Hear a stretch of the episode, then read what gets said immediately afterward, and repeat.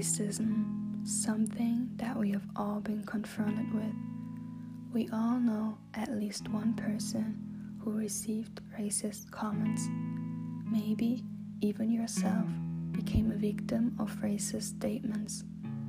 As a teenage girl growing up in Germany, I want to talk about my unforgettable racist encounters. I would like to use my podcast to talk about my own experiences and try to explain the background of racist statements. Where does racism come from? And how do you deal with such comments?